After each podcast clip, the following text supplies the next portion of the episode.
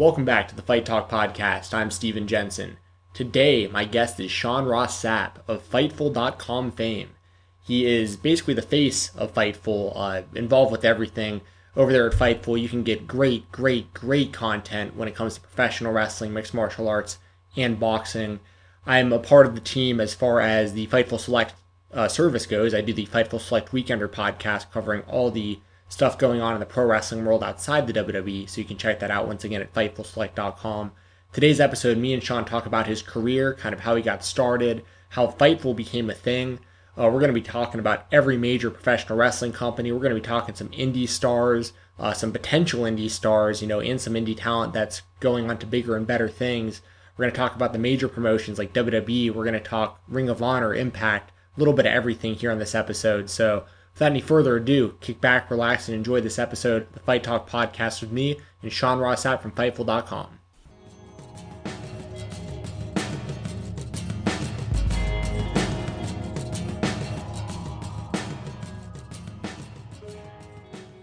I know you started with like Wrestling Inc., right? Wasn't that the?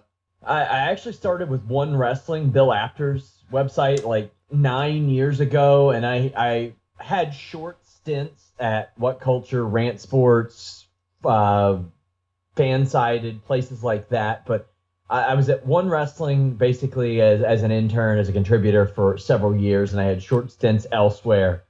Uh, ran my own blog for a while to kind of build up samples. But yeah, Wrestling Inc. is where I really got into wrestling media full time and MMA media for that matter. I covered a lot of MMA for them as well so what kind of got you into this world? Like i know you've done like some independent wrestling and stuff like that also. Yeah. so like what i guess kind of how did that all happen? Like uh, did it because like for me like i started same kind of route like Fansided that kind of stuff. Um and mm-hmm. it just kind of like opportunities just continue to come because it was like hey we noticed your your hard work like we have yeah. a spot here. Is that kind of how that worked out for you as well?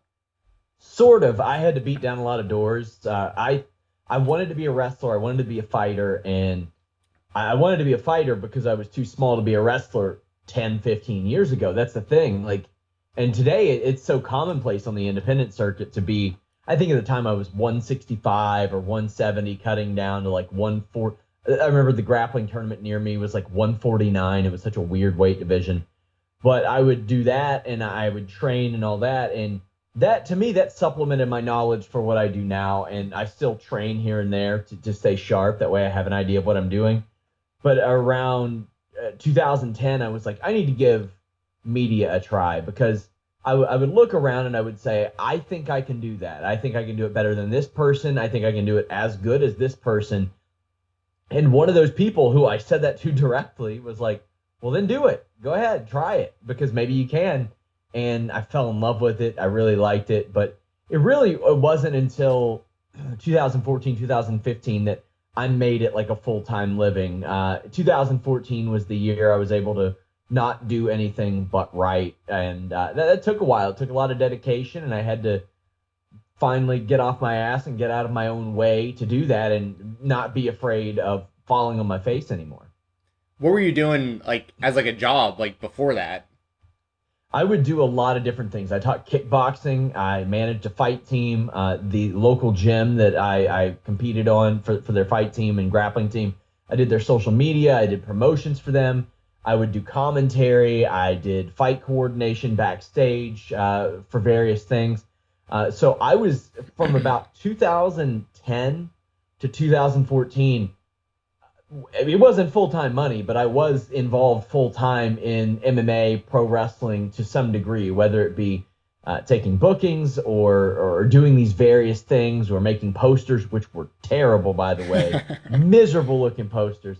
Can't believe somebody gave me money for that. But um, I would do various things, and that helped me too. Like uh, honestly, kickboxing, teaching kickboxing was one of my primary jobs uh, for a while. But before that, I, I, worked at the Boys and Girls Club of America and uh, worked at a GNC, and that just it just wasn't for me. I know that feeling. I've worked a lot of retail throughout the years, um, yeah. just because you know you gotta gotta do what you gotta do. But you're you're like sitting behind a desk sometimes, and you're like, man, I really yeah. wish. Like there's like news coming through, and you're like, man, I wish I could just like be talking about wrestling. You're talking about fighting right now, and it gets all frustrating. But you got to keep the eye on the prize, man. And obviously, you did that because Fightful became a thing. Uh, Jimmy Van founded it, and then the two of y'all. How did that happen? Like, how did y'all link up to like create what is now, in my opinion, in my somewhat biased opinion, the best, you know, the best outlet for professional wrestling out there? I, I appreciate it. I mean, our MMA and boxing sides are still coming along. Carlos Toro does unbelievable boxing work, and I think if we could get that on the MMA side, things would uh, work out really well. But we've we've had guys like uh, Elias Theodorou, Sean Pearson, Showdown Joe, uh, James Lynch, all involved. And it's funny because uh, when when we had our top news person, we had a couple of our, our news people, news writers, and uh, interviewers leave. I reached out to probably two or three people, and all of them that I didn't hire got hired by like MMA Junkie or MMA Fighting or places like that. So I mean it, we're seeing a lot of chips fall there. But as far as pro wrestling, I think we do that better than anybody. And I'm not shy about saying that. I work really, really hard, and uh, Andrew and Jeremy also work really hard. I love the way we have that set up. We have a, a little bit of everything over there. So uh, I I'm so proud of how that that's went down. And like, how did you and Jimmy like link up? Like, how did that even happen?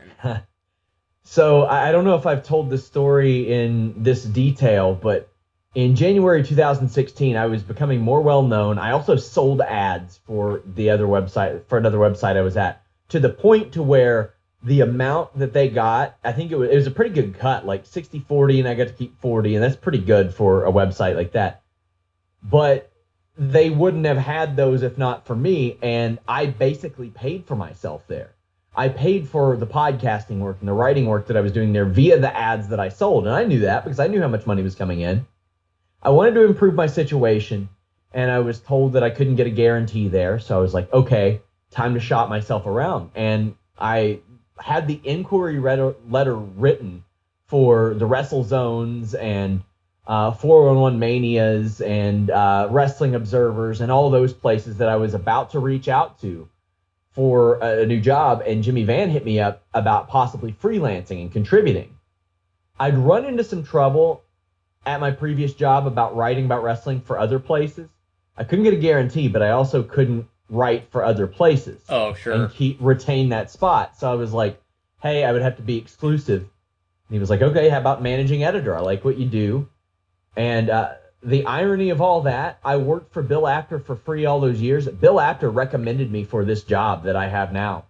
Oh wow. So, like a lot of people, I hey, I, I don't encourage anybody to write for free. If somebody hits me up and says, hey, I'll write for free, I'll let them. But you never know what that can do. And Bill Apter, me writing for him for all that time, him endorsing me to Jimmy Van was very important. And that's how I got that job. Jimmy Van reached out cold and offered it to me. And that, that was about three years ago, uh, probably last month. That's a crazy story, man. That's awesome. Yeah, the funny thing is, when I was a kid, I loved the Blue Jays. I played for a Blue Jays little league team, and they had the the fancy new stadium in Major League Baseball, the first retractable roof. And I'm not a traveler, but the place I always said I wanted to travel to was Toronto. And it's just so wild if that's how it happens. And now, now I go there every year, and Jimmy Van made it happen. Jimmy Van, uh, this is not his primary thing. He's he runs a very successful business and he used to cover pro wrestling full time and wanted to see pro wrestling covered in um, in a certain way. And he and I were on the exact same page with so much of that. He doesn't like clickbait. He likes good original content, and uh, and yeah, it's it's been it's been really awesome. I couldn't ask for a better situation. Yeah, well, and I'm I love what you guys do, and I love being you know just a small part of it over at Fightful Select, like doing the Weekender podcast. I get a lot of uh, enjoyment out of that, and you know all the YouTube stuff you guys have been doing. I think that's been great, like because you guys, what I think separates y'all.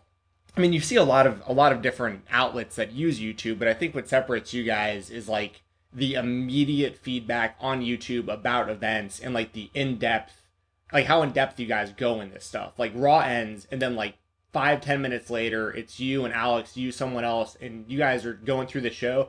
And you guys have gained a, quite the audience there where there's a lot of interaction in the chat throughout and um, can you explain kind of the growth of that? Was it just a matter of just just grinding and, and building that fan base? Yeah like i remember if we had about 300 live that'd be good. Now it's more like six, 700, 800 live sometimes. And we do not have the SEO power of a WrestleZone, of a Wrestling Inc., of on the MMA side, Sherdog, and all these places that have been around for decades. We have had to build that from the ground up. And let me tell you, that is not easy. That is very, very difficult. Fortunately, I did have a YouTube following from Wrestling Inc. And, um, you know, live, they're, they're the only other wrestling website, major wrestling website that goes live as well. And we go head to head a lot. And they usually, uh, like, they usually have more live, but uh, sometimes it goes back and forth with, with the overall viewers.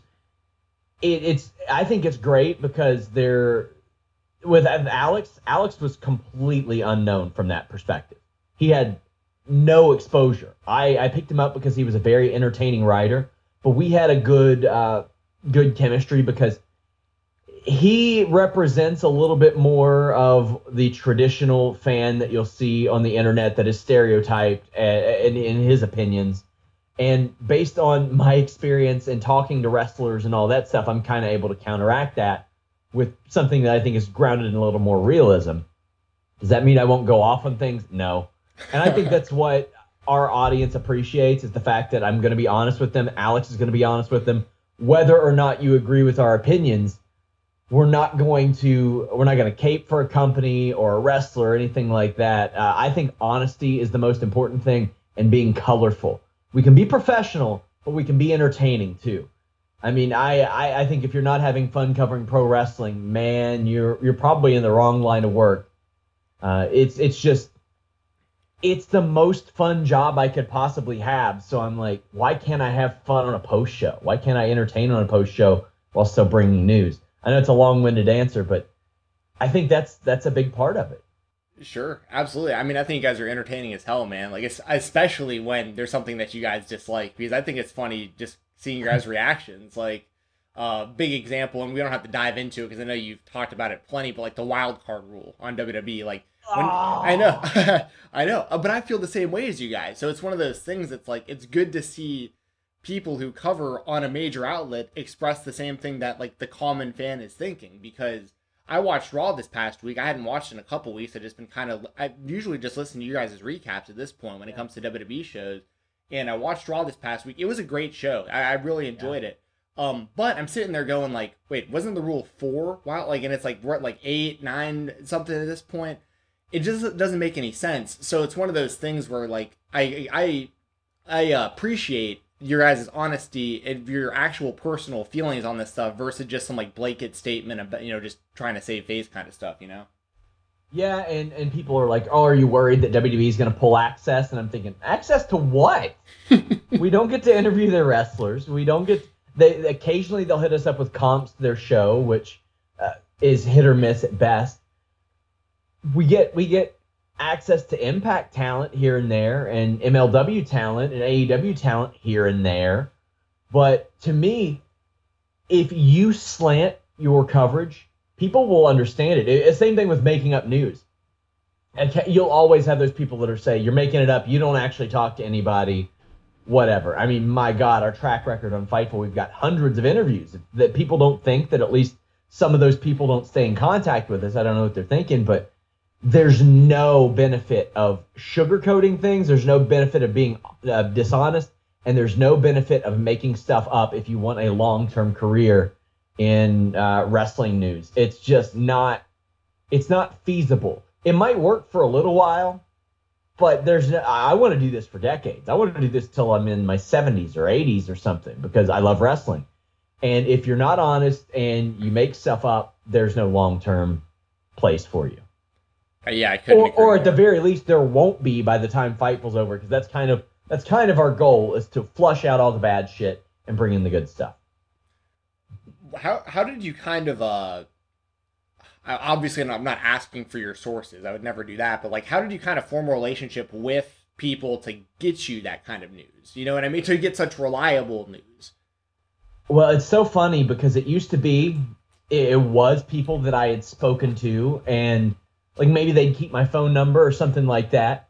The thing is, I almost never reach out to someone, especially via text first. If I if I see they've kept my number or something or they have my number and they'll message me about stuff, that's how it'll happen. There have been people that just reach out to me cold in WWE, in AEW, in Ring of Honor, and, and feed and feed me information, or they'll just chat me up about something. Uh, there are real weird situations where I've developed relationships with people from TV companies mm. and people from distributors that I had no idea, and they're like, "Yeah, I watch your show." Uh, I had one person reach out to me last summer and they started to send me some very very good information that I had to quite frankly most of the time I get information it's from somebody with a blue check mark on Twitter and I don't have to follow up that much on uh, who they are this person I had to follow up with three or four people and I'm like why are you doing this and they were like well I saw you did some charity work for something and I thought that was really nice so I'm going to give you this info I was like well holy shit that's pretty cool um, that's nice. Like you never know how it will really develop when when you get to a certain point. But I mean, they're they're I don't want to put the outlet on blast, but they're not necessarily a reputable outlet. But there was one specific act that I noticed they had some really good news with because I also had information on that act. I reached out and I was like, "Hey, let's get on the same page here. Who is who is your source? And the sources were very close to one another. And like, even though they're not the most reputable outlet out there, I noticed they had some real good info about this particular this particular situation. So you just never know who, especially in a social media era, Stephen. I couldn't have done this job without social media. I would not have been able to via phone or letter or whatever the hell people used to use, Telegram social media, man, it, it goes such a long way and, and it helps out big time because I don't think a lot of these people would have called me up if they didn't have the option to text me. I think that I think that was a big part of it is just accessibility. Uh, for those of you who don't know who are listening to this, you know, like I have just for instance, I have a really good friend who works for the New Orleans Pelicans. He's one of their broadcast managers, and every now and then he'll hit me with like some NBA news that hasn't broken yet. He'll he knows I'm not going to say anything about it because I'm not. Are they going to offer Maysville, Kentucky's Darius Miller a max deal? I want it. But the, the reason I bring that up is because um, I learned from him sometimes the best sources are people you would never ever expect because for him a lot of the time someone who's doing graphic editing someone who's putting together um, like a video package for a potential trade, that's how he'll find out because the, they have to know ahead of time to put together graphics to put up on, you know, ESPN and various outlets. So they have to have them ready to go already before the trade actually goes through. So every now and then, like, just you just never know where where this information is coming from. Uh, sometimes you think like, oh yeah, like you know, someone in Vince McMahon's circles giving the news. No, it's probably some dude that's that's actually like doing video editing at a very low level that's just like hey man i just made this graphic about this and uh, probably nobody knows about it yet yeah on a weekly basis i'll talk to wrestlers i'll talk to employees agents writers uh, people that are higher up uh, managers valets uh, people at Full Sail even uh, people that work for nxt like there there are no shortage of people that are willing to talk and the thing is like I, I've encouraged them to start saying like nice things now because everybody's like, oh well, people report uh, negative news all the time. Well, generally, if people are willing to talk, they've got a grievance to air. So I've encouraged people. I'm like, hey, if somebody's going above and beyond to be awesome, tell me about that too. I'm Stan Twitter will jump all over positive news about one of their favorite wrestlers. I love that stuff. So hopefully we get some more of that. But yeah, there there are people across all forms of that uh, of that company, uh, that company in particular, WWE, that will that will talk. One more question for you before I want to jump into like some actual wrestling stuff here in a second. Uh, but what would sure. you, what kind of, uh, I guess, what would be like the biggest advice you can give to somebody who's looking to do what you do, like, or not necessarily like you know be the face of a wrestling website, but just be involved. That is, you know, it's maybe a lifelong dream of theirs, and they just don't know how to get a foot in the door. Create content. That is the most important thing that I I could ever tell somebody. I've had so many people that um, they're like, "Oh, I'm starting out. What do I do? Create content, make your own blog, make a Patreon, even if it doesn't have any if it has no subscribers, every single person can get a Patreon and at least have a place to host what they do. Uh, you can get a, uh, a Facebook. You can uh, post things on there. You can work your social media skills there. You can get a YouTube, you can create video podcasts. Almost everything, every single person has a uh, almost. I don't want to uh, insinuate my situation on everybody. Almost everybody has a webcam or some sort of mic, and you know what? There there are places like Fightful. If your mic quality isn't the hottest, we'll send you a mic. We'll get it. We'll get it taken care of once you you work for us. Uh, don't be self conscious about that. Worry about the content itself. Worry about worry about that and and create different types of stuff. Step out. Uh, do things that nobody else is doing, but also do the things that everybody else is doing too. Show that you can news write. Show that you can write a column. Show that you can do an in- interview show that you can transcribe something in a competent manner, show that you can do a podcast, edit a podcast. The more versatile you are, the more attractive you are to a website. And for those of you listening to this, just a little backstory on how me and Sean met each other. Um, and I got um, in with Fightful to do their Weekender podcast. Basically, I was doing this Fight Talk podcast that, that we're recording currently. I was doing this for for years, just in just independent wrestling interviews, anybody that would that would give me a time of day that was involved with wrestling or MMA, I would I would interview them, and eventually I started just transcribing some of those interviews for free. Sent them over to Sean. He was like, "These are pretty cool. I'll I'll use some of these." And you know, the next thing I know, a couple yeah. of my articles are up on Fightful. Once again, a completely free thing, but showing that like I was already doing this and, and trying to trying to get a foot in the door um, we had a mutual friend, Matt from WrestleRumble.com, one of the great sponsors yeah. of this podcast, and he had always talked up Sean to me. He would always say like, "Hey, you really ought to get to know this guy. Like, he's very similar to you. Like, you guys are into a lot of the same stuff, and I was, and you guys look similar, which is kind of funny too. Got like the the hair going and all that stuff. So I was like, I was like, yeah, man, for sure. Um, and then before I knew it, um, you had just tweeted out, "Hey, I'm looking for somebody new to do this Weekender podcast," and I hit you up and said, "Hey." here's um here's my a link to my podcast feed and you checked it out and then one thing led to another and we're doing it. But the reason i bring that up is because i think a lot of people out there who want to do these kind of things just think like oh well eventually something will open up and i'll just like jump in. And it's like well but be, be doing doors. it. Right. Like you gotta like be be like be doing it because when you get the opportunity you're already prepared. You're ready to go. And yeah. i think that's just so important. Yeah, and for that situation in particular, like I would love to still do the weekender. I don't have the man hours to do the weekender. You know how much content you cover on there. I mean, you do uh, Beyond Wrestling, you do uh, like PWG stuff here and there, New Japan, AEW, Ring of Honor, Impact. Like it was getting hard for me to watch on that schedule. And for anyone that covers that, that is you can instantly say, man, I cover that weekly, and our outlet covers that weekly, and it's everything. That was my thing is I wanted to cover as much stuff as possible, but I realized I couldn't do it all. So having people that are competent and can cover that, and like if I need you to, you can step onto an MMA podcast. Versatility is really important. Having that range is really important. Being able to do podcasting and transcribing and writing, that stuff is really important and something that is it's valuable in in media. Like where I went to school, I started off and it was multimedia journalism. Now it's not even called journalism; it's called convergent media because they want you to do everything, and uh, that, that's that's the way to go about it. Well, jumping into a little bit of wrestling stuff, I want to get your opinion as I mean, as a fan, I guess.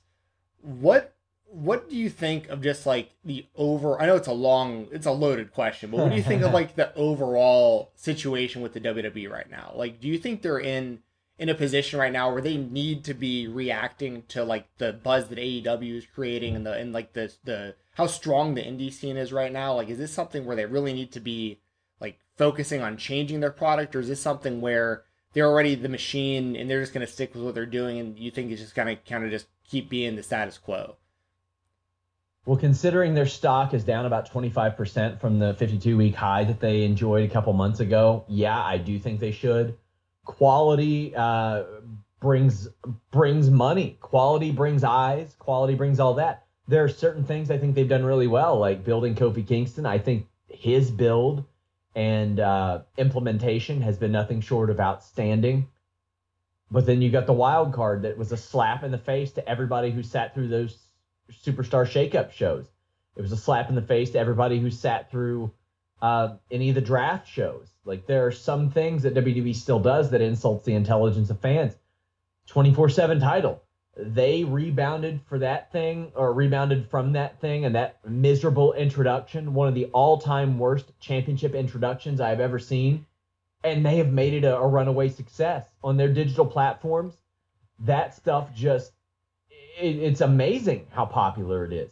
So I mean, there are things that they're doing that that are, are great, at least uh, according to the masses and according to, to me in, in, a lot of regards with the Kofi Kingston thing. But it's it's a matter of being consistent. It's a matter of consistently producing good content. Uh, and consistency is key, and that's not something that WWE has has been the greatest with. I've also heard you mention, you know, that you don't want the brand split to end for various reasons. Like as yeah. far as um, I know you've cited things such as like SmackDown kind of be well is going to be seen as the B show, and and they pretty much just retread things from Raw over to SmackDown when there's one roster and those kind of things. But as a fan, it's also one of those things from like my perspective where I'm like, I don't even know who's on what show at this point. Like I really, yeah. I really don't. So it, it's almost like there already is one roster. So it's almost like, what's the point of differentiating it when like when you turn on Raw or SmackDown, you really are going to see everybody anyways. It, it's such a weird, confusing situation they're in right now. Hey, if WWE could combine the rosters and have a couple of shows like they did this week every week, I'd be fine with that. The only thing is, WWE has a proven track record of treating SmackDown like the B show. From uh, the the time that I mean, my God, even even when it was there was a roster split in the late 2000s, it happened.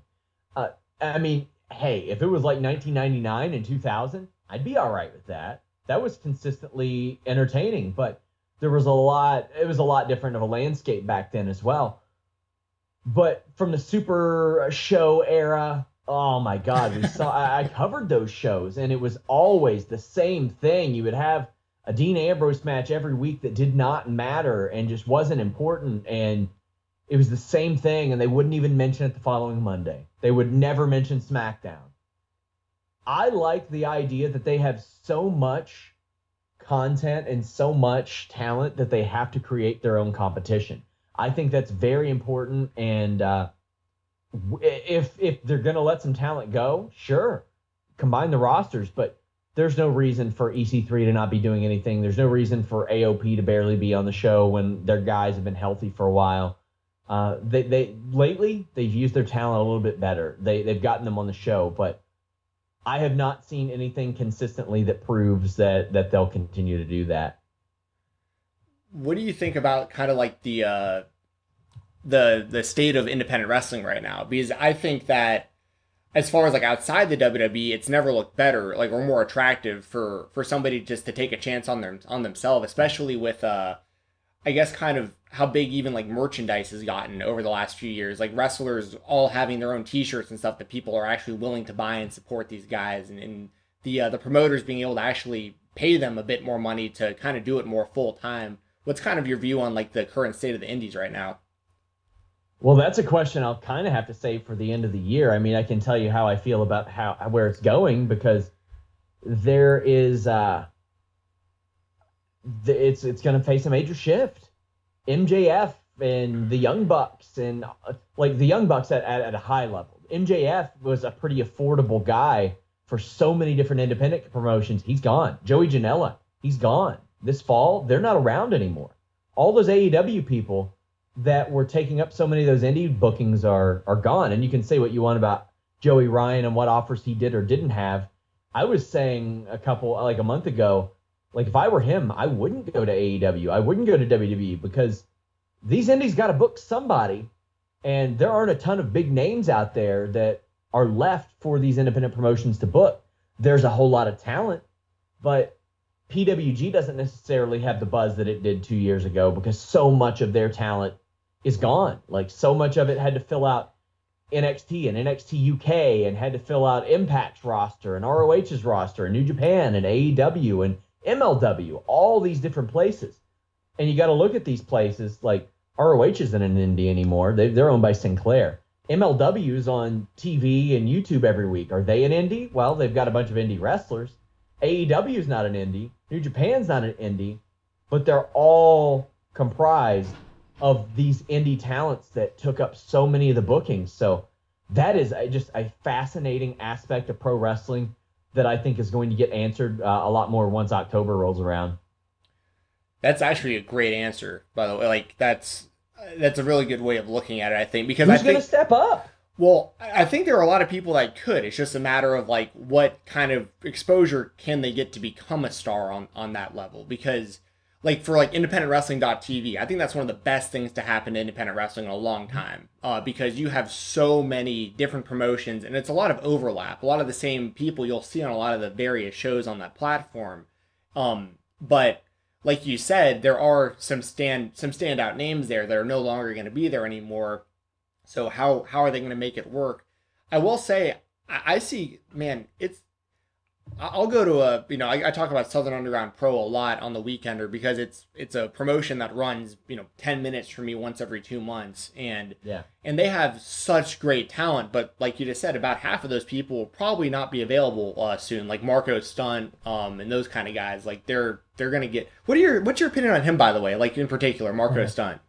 I like him. I think that he looks different than everybody. I mean you're gonna have a bunch of doofuses that are like, "Oh my god, he looks like a middle school boy." That's the point. right. That's the point. Is that he looks like a middle school boy, but he can manage to do something amazing and kick you at, kick your ass and put you flat on your back.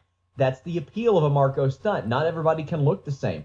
Also, uh, Joey Janela hit like an fu on him during an interview that I did with him, and that was that was that was kind of cool.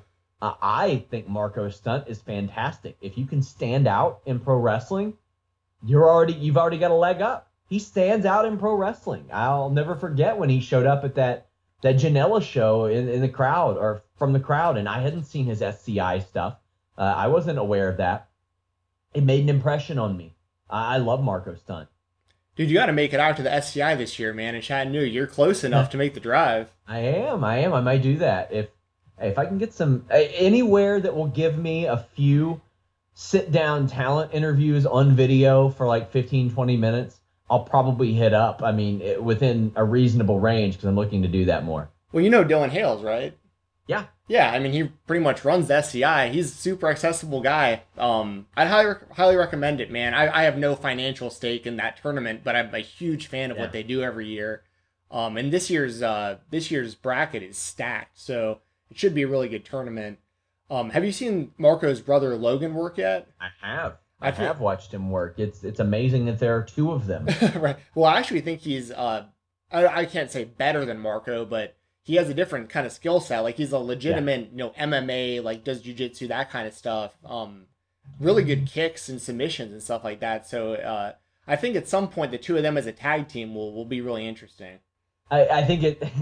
I do think it's hilarious because it's like they have the the Hart Foundation aspect of having two completely different styles, but they're both like this the similar size. right. Like you don't have an anvil on that team. right. You don't even have a Bret on that team as far as size goes. You have two of them combined and you've got a Bret. But I think that's cool. I think that's different. Like I said, stand out in pro wrestling, especially uh, outside of WWE. If you can do that, look at what that did for Dalton Castle. Beyond his his outstanding athletic gifts, he was different than every single thing in Ring of Honor. And so was Silas Young. He was different than everything in Ring of Honor. And they had one of the best feuds in that company's history, I thought, because they were different than everybody else. And it, it really took center stage for a while.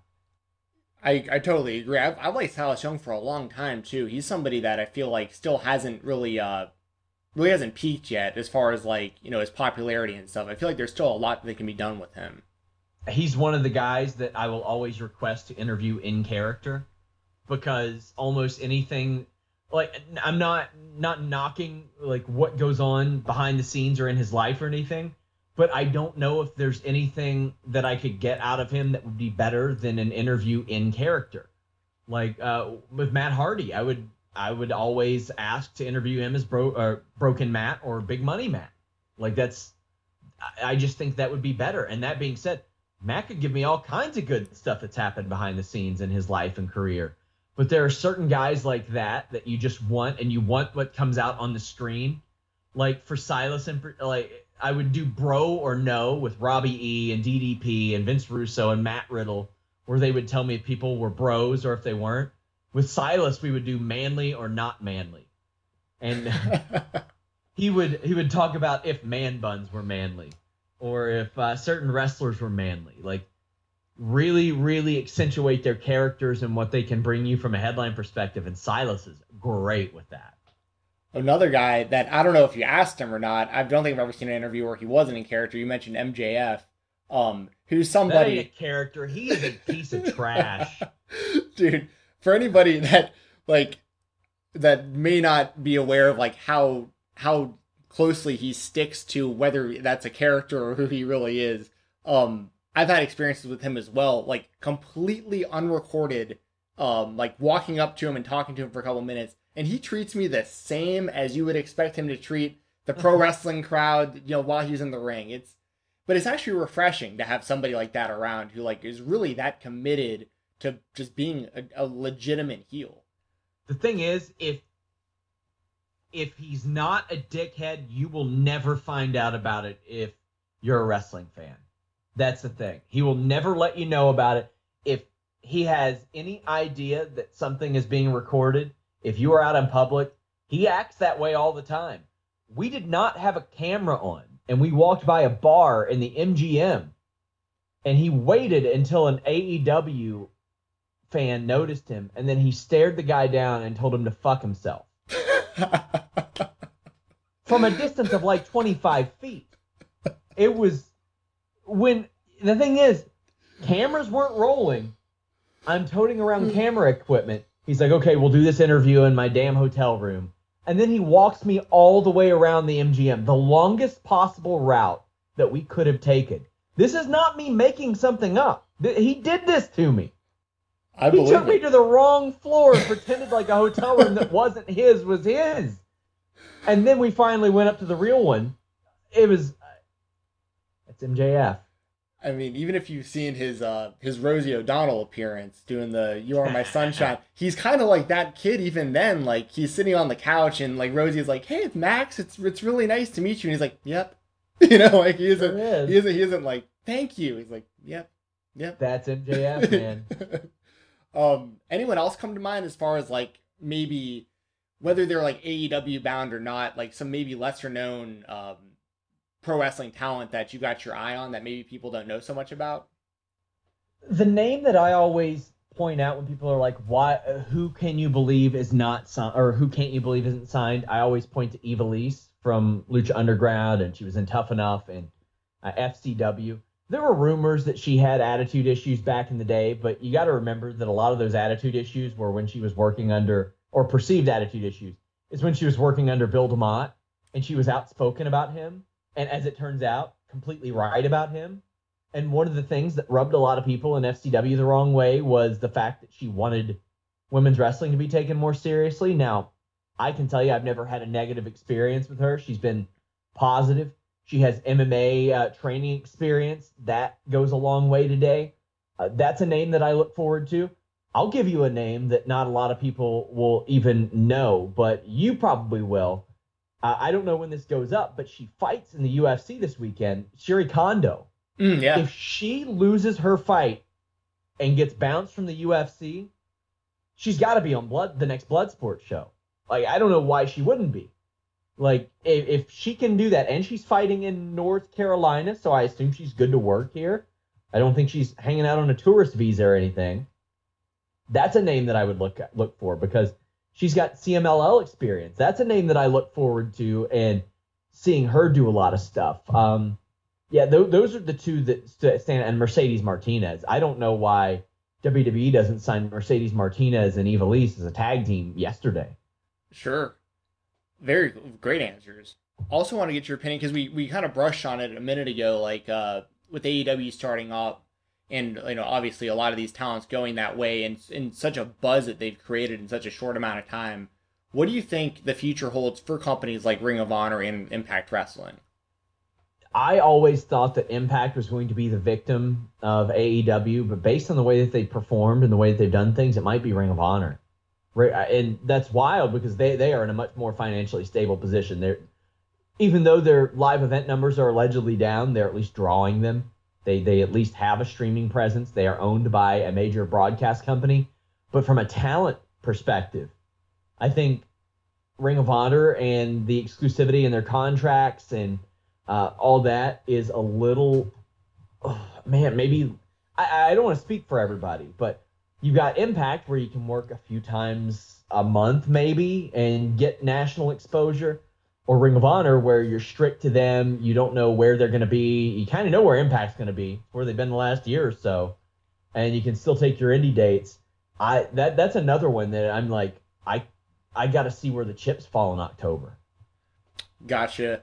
Yeah, and like through covering Impact Ring of Honor on the weekend, or like there's it's so hit or miss these shows. Like like I I, I don't understand maybe you have some some perspective on it, but like I don't understand how like Impact can still be in like the same spot that they've been in for so long. Like through like all the management changes and like all the good talent that goes through there, like you, like what are what are kind of your thoughts on that? Like I feel like they're in the same place they were, you know, 2 years ago. I I think they're in a worse place, uh, maybe a worse place than 2 years ago. Uh, just because of their television. I don't know how they still operate. I don't know how I don't know how they have money coming in. I'm not sure. I don't I don't understand how that works. And I mean, well we've we've seen a lot of their people ask for raises and ask out of their deals because they're not getting paid that much. And a lot of people seem to think that Impact wrestlers, because they, you know, they used to be TNA and they used to have Hulk Hogan, that they should be paid like six figures. They're also not working that many days a month. Unless you're working in that office, you're probably not exactly working a ton there.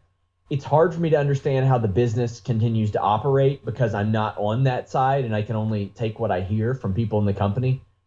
I just don't know how they're still around. And it's amazing how I think Dave Meltzer said it recently that that could have been AEW, but they they went out of their way to be WWE and WCW light instead of being something fresh and new. Yeah, I couldn't agree more. Um, as far as like fresh and new goes, like within the WWE universe, NXT is something that like they're they're hitting it out of the park every every takeover show. Like it's completely can't miss. Um, is that something where like are you kind of on the same wavelength as most fans, where you, you kind of feel like the WWE to be able to kind of combat what AEW is going to bring to the table, that they need to change the main roster product to something more similar to what uh, NXT is doing? Yeah, I I do, and ah, it's like we're in such a weird time in professional wrestling right now, or an interesting time.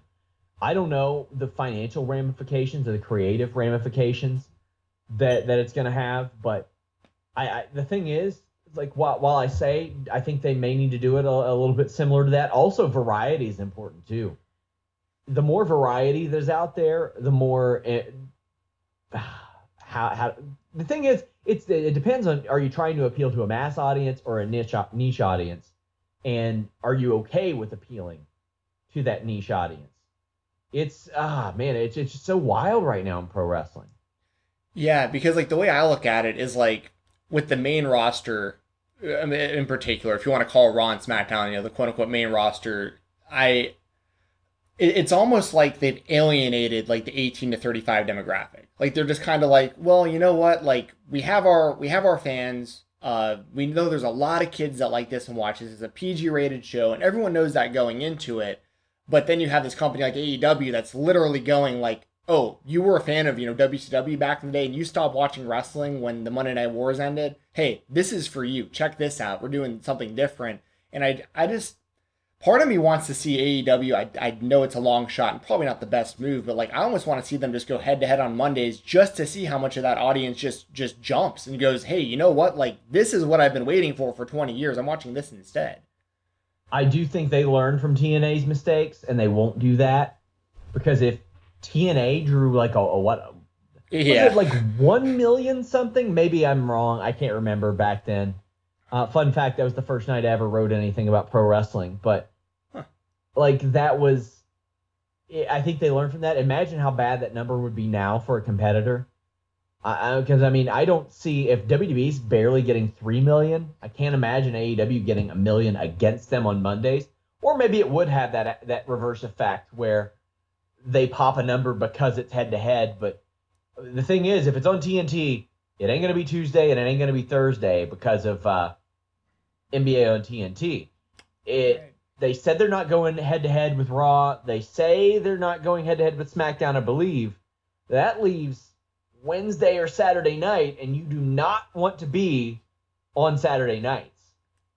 Uh, one, you'll get a ton of WCW comparisons from that. I think Wednesdays is probably the way to go because you do have people, even if it's a negligible amount of people, that are uh, conditioned to watching wrestling on Wednesdays because of Impact was there for like three weeks at one point, but uh, you have NXT and NXT UK as well.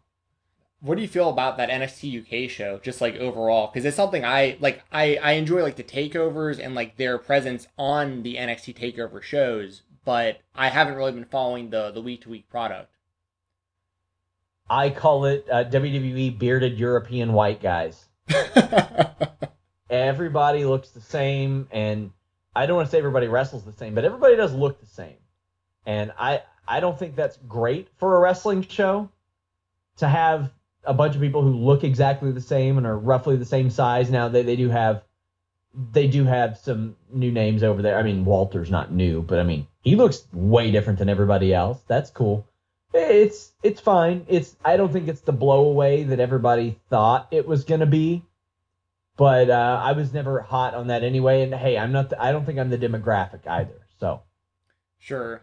Within the WWE universe, who, if it was up to you, like, who do you think? Well, I don't know if you want to answer this because I know you probably know a lot of those guys or have some sort of contact. But like, who would you okay. like to see kind of like pushed in the WWE? Like, like people who are maybe being underutilized. If, if you kind of had your perfect main event scene, who would you have in there? I think EC3 can deliver at an upper mid card to main event level. I think AOP are very, very good for the amount of experience that they have. Uh, I think those are two that stand out the most. Uh, I would like to see tag team wrestling pushed as an upper mid card type of thing because tag team wrestling can draw and can be really, really good. Anderson and Gallows are two of the most colorful personalities. You can say what you want about them in the ring. But from an entertainment standpoint, there's no reason they shouldn't be with Finn Balor or AJ Styles and excelling. Um, I would like to see angry old Shelton Benjamin just beating the living crap out of people. I would love to see a future tag team between uh, Shelton and uh, Randy Orton as like the angry old men that just beats the crap out of people. I would love that too. I think that those would though those are some safe names that could at least get a better push than what they're doing. As far as a main event level, man, that one's tough because they have positioned so many people as just okay that it's really hard to see who could who could explode and be that next big superstar. I'd also like to see Dana Brooke get a get a shot. I just want to see a 10 minute match with her and see what she's got. That that's it because uh, of late I've noticed that she's improved a lot in the ring. Do you think a part of the problem with with kind of the main event scene and you just mentioning like there's so many people that are just kind of viewed as not main eventers due to circumstance of you know how they've been positioned the last few years. Like do you think a lot of that has to do with the roman reigns push just how they kind of put all their eggs into that one basket and nobody else kind of really got to that level at the same time? Yeah uh, rollins reigns and ambrose should have been uh, almost a light version of their triple h austin and rock. Now none of those guys I don't think we're going to explode to that level. But then you see Jon Moxley right now, the hottest thing in wrestling. Uh, those guys were sacrificed at the expense of Roman Reigns. Braun Strowman was sacrificed at the expense of Roman Reigns. That's not good. That ain't good. Let Roman Reigns just be Roman Reigns, and if it doesn't work out, move on to somebody else. You force somebody down somebody down people's throats, it's not going to work out.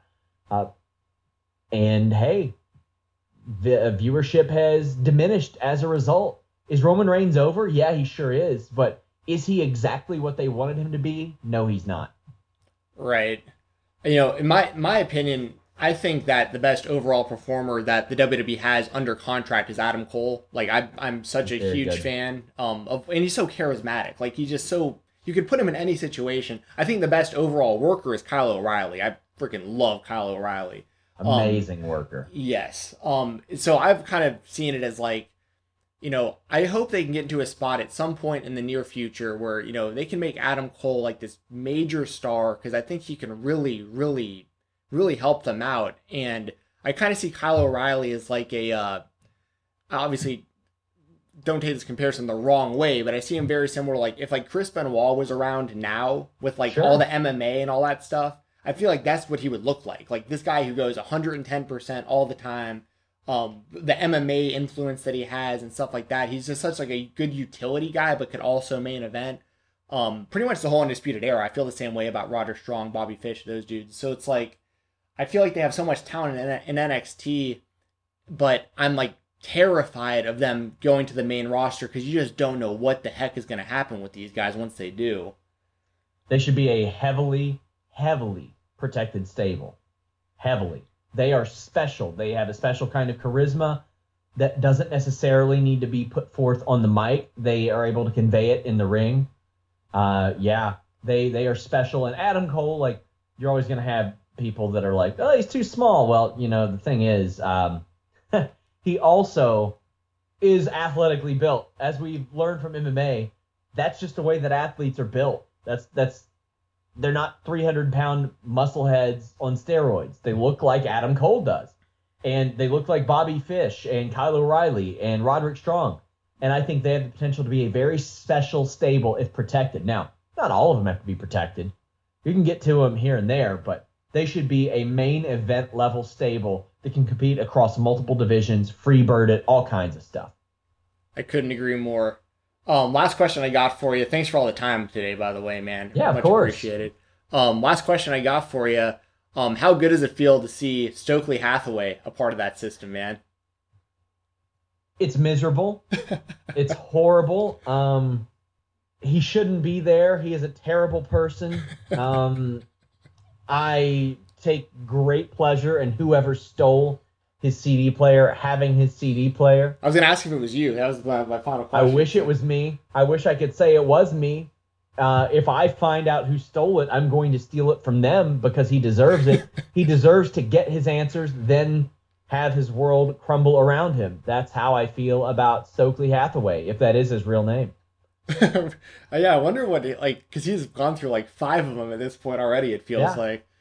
Well, Sean, uh, get get your plugs out there, man, and feel free to plug Blue Chew if you want to. Also, I don't know if you want to uh, Ah. throw that out there. You do you do the best transitions, by the way. Like those uh people that, that's such an underrated thing. That's people. That's something I don't think people understand is as hard as it is because you make it look so easy. But like transitioning into those um those ad reads are like that's actually a, a real talent that you've got, man. Yeah, you, you say it's hard, but if you do want to make it easier to make it harder, you can visit bluechew.com and use that code FIGHTFUL. But hey, fightful.com is where we're at. We cover MMA, pro wrestling, boxing. When the Olympics roll around, we'll do some crossover stuff like with boxing and and uh, wrestling in that regard. Uh, we'll cover submission grappling here and there. But maybe you don't like MMA, wrestling, or boxing. You can go to fightfulwrestling.com, fightfulboxing.com, fightfulmma.com. Uh, you contribute to us heavily in the form of the Weekender. I can't tell you how much I appreciate that, and you do great work with it. You cover a lot of non WWE stuff on FightfulSelect.com. That's the most direct way to support financially what we do. Uh, you can get it as low as five bucks a month, like a dollar twenty-five a week. The price of a good old sody pop a week. Put down your seven up and subscribe to FightfulSelect.com. You get a lot of podcasts, and you get to hear more of Steven there, who, who does a great job, man. And I thank you so much for having me on. Uh, I always liked your work, and I was ecstatic when you were open to working with Fightful. Well, I appreciate that, man. I, I appreciate your guys' work, everything you guys do, the whole team over there at Fightful. I'm actually planning on having uh, Warren Hayes on sometime soon as well, so it'd be cool to uh, to get to know him a little bit better. And welcome to the Warren Hayes Show. I'm filling in for him this week. I got to work on my thing. Sorry to interrupt you, but I had to, I had to work on it. yeah, all good, man. Um, but thanks again, Sean. I'll uh, obviously be in touch, and I look forward to shooting you over this episode of the Weekender this uh, this Saturday, man. Yeah, thank you so much. I really appreciate it. Anytime you want me on, I am on. Thanks, man. Have a good one, Sean. Take care. All right, everyone. Once again, that was Sean Ross Sapp from Fightful.com. Great dude. Really appreciated having him on the show today, and I hope you guys enjoyed the episode. If you did, please make sure to hit the subscribe and download button here on iTunes, Google Play, Stitcher, Podbean, anywhere that you like to listen to this podcast. Please give me a five star rating and a review. It goes a long way. It helps the podcast out a lot. I know I say it all the time, but that is the truth. If you want to give me a follow, please do so over on Twitter at Fight Talk underscore F I G H T T A L K underscore. Started doing more on Twitch recently, also playing some games on there. If you want to check that out, that's the same. Fight Talk underscore twitch.tv slash Fight Talk underscore. Have some merchandise available at whatamaneuver.net. That is whatamaneuver.net. Anything that you buy on there, money that I make there goes directly back into this podcast and the other stuff that I'm involved with. If you want to check out the Fightful Weekender podcast, like me and Sean were mentioning, that's available every Saturday over at FightfulSelect.com. I do articles over at SobrosNetwork.com. I run the social media for MMA on Point, and I've been doing video editing for them as well. I Have a couple lists that I've written uh, for them too, some videos that went up a little while back. So you can check out all that great content at YouTube. That's MMA on Point, and on Twitter at On Point MMA, Instagram MMA on Point. Uh, everything else, you know, I just keep my Twitter updated with all the stuff going on. So once again, Fight Talk underscore is the best place to give me a follow there. Stay up to date with everything going on. And of course, I want to give a shout out to my sponsor, WrestleRumble.com. Uh, I believe the Extreme Rules Pick'em contest will be the next one, so it'll be a few more weeks. But they do have a um, a belt giveaway going on right now that ends in a few days. So if you want to check that out, jump in, jump on there right now at WrestleRumble.com. They're giving away a bunch of replica title belts and it's a really cool raffle, really cool concept, and I'm very appreciative of uh, the long uh, deal that we've had with these guys over there at WrestleRumble.com. They've been a part of the show pretty much since day one, and it's always much appreciated when you guys jump over there and uh, play the contest and stuff. So, once again, uh, thank you guys for listening so much. I hope you guys have a great week and take it easy.